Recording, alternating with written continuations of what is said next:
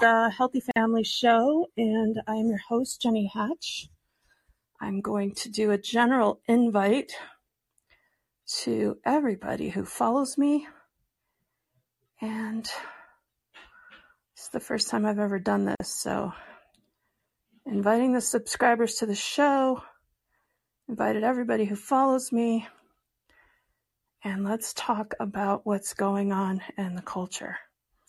So, we've had some big truth bombs going off all this past week around the exposure of some pedophile networks tied to the Balenciaga story. And it appears like there's just some um some stuff being exposed and I have a deep interest in this topic because of some situations in my own personal life. I've shared some of my story in various places.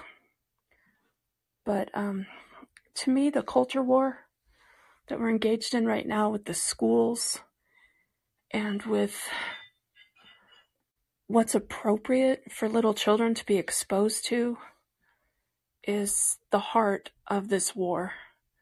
And so because my show is dedicated to supporting parents, especially young parents who are just getting started, um, I really feel, you know, called in my heart to share my thoughts on these topics and engage with anyone who's interested on how we can better help protect and help keep our kids safe from the networks of pedophiles out there. I started hearing about a Twitter group on the di- direct messaging side of Twitter probably like four years ago, I'm thinking. And it was just rumors that there was more child porn on Twitter than perhaps anywhere else. And Elon Musk has pretty much confirmed that this past week. He has been very open about exposing it and talking about it and I think to the shock and surprise of many people who perhaps were using Twitter to share their child porn and buy and sell kids, that um, perhaps some of them are running a little scared right now because this is felonious type behavior that when you are prosecuted for it carries some pretty serious and hefty um, sentences in terms of going to prison. And I just think the chill you're fe- feeling right now, and I'm feeling it uh, in the whole culture, is one of I think there's been a feeling of anything goes when it comes to little children. And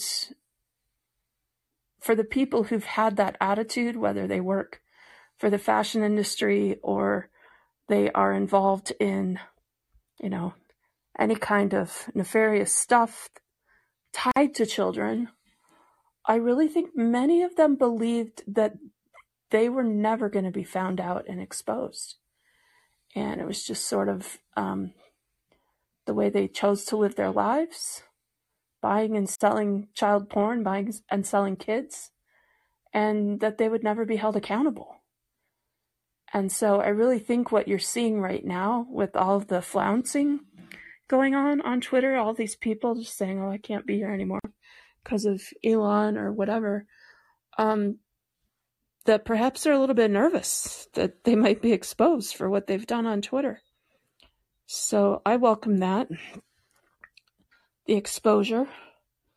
When I tried to start outing the pedophiles who had ruined my life in 2001, um, I started speaking up very loudly to various people and was immediately hit with a threat of a lawsuit, which put a chill on my demands for justice. And so um, I know how it feels to be the one seeking justice and then squashed. Um, and so I'm I'm standing in solidarity with the other victims. But more than that, I would like for all of us people of goodwill to come to an agreement that We want to make the world safer for the little ones. And I think if we can agree on just that one point, no matter what your political persuasion is or how you choose to live your own life religiously or politically, um, I think we can all agree on that, that people of goodwill want to help the next generation of children growing up to have a better and happier life. And so that's what I'm all about. That's what my work is dedicated to. And it has been so joyful for me over the last couple of weeks to partner with a group of activists, grandparents mostly, but also concerned citizens in the state of Vermont who are right now deeply concerned about a curriculum that's coming into their school and they're standing up in opposition to it. And I am a part of the FAIR national group as well as the Boulder chapter leader for FAIR Colorado. And so for the past few months, I've engaged in some activism with that group around school issues. And this group has brought me in as a kind of consultant to help them fight back against what's called the Delphi technique. And the Delphi technique has been used for decades to take over our institutions. And it's an incredibly um, unethical way of manipulating people who want to be contributing to making our society better. And one of the things they will do is when you're invited to a community meeting for community input and participation is they will have a predetermined outcome of where they want the group to go. And then they will in- use these incredibly manipulative techniques to um, kind of massage the group and bully and control them into making them believe that what was determined at the meeting was what the community wanted. And then they'll use kind of some subterfuge tactics to um, to make it appear like what what is what was accepted by the school or the city council or whatever was because of the community input when nothing could be further from the truth. The predetermined consensus was already in place.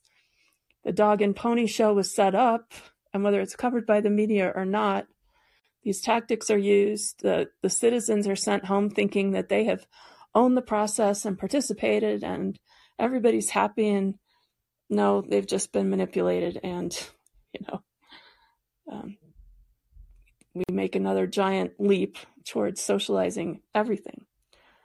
And so, working with these families, there's just a, a few of them who've stepped up to try to fight back against their school district. But it's been so joyful to see how interested they are in learning how to diffuse the Delphi technique, fight back against it effectively, and even out it as an unethical uh, breach of trust with the public. And so I'm going to be doing some more reporting on that on my Substack over the next few weeks. But it has been so joyful to work with a group who understands the way that they've just been manipulated and are very open to the tactics that I've been sharing with them to push back. And to me, it's a little microcosm, just one school district, just one group of activists who are fed up with what's happening in their schools. And they're standing up and fighting back. And nobody's funding us, nobody's manipulating us. We're just concerned about what's happening to our children, especially the little ones in the schools. And so I've been very happy to be a part of this group and I look forward to doing a lot of this type of work in the years to come. Because just like the left overtook all the institutions, I believe we can win them back. I'm optimistic. I'm hopeful. I'm even joyful about the future.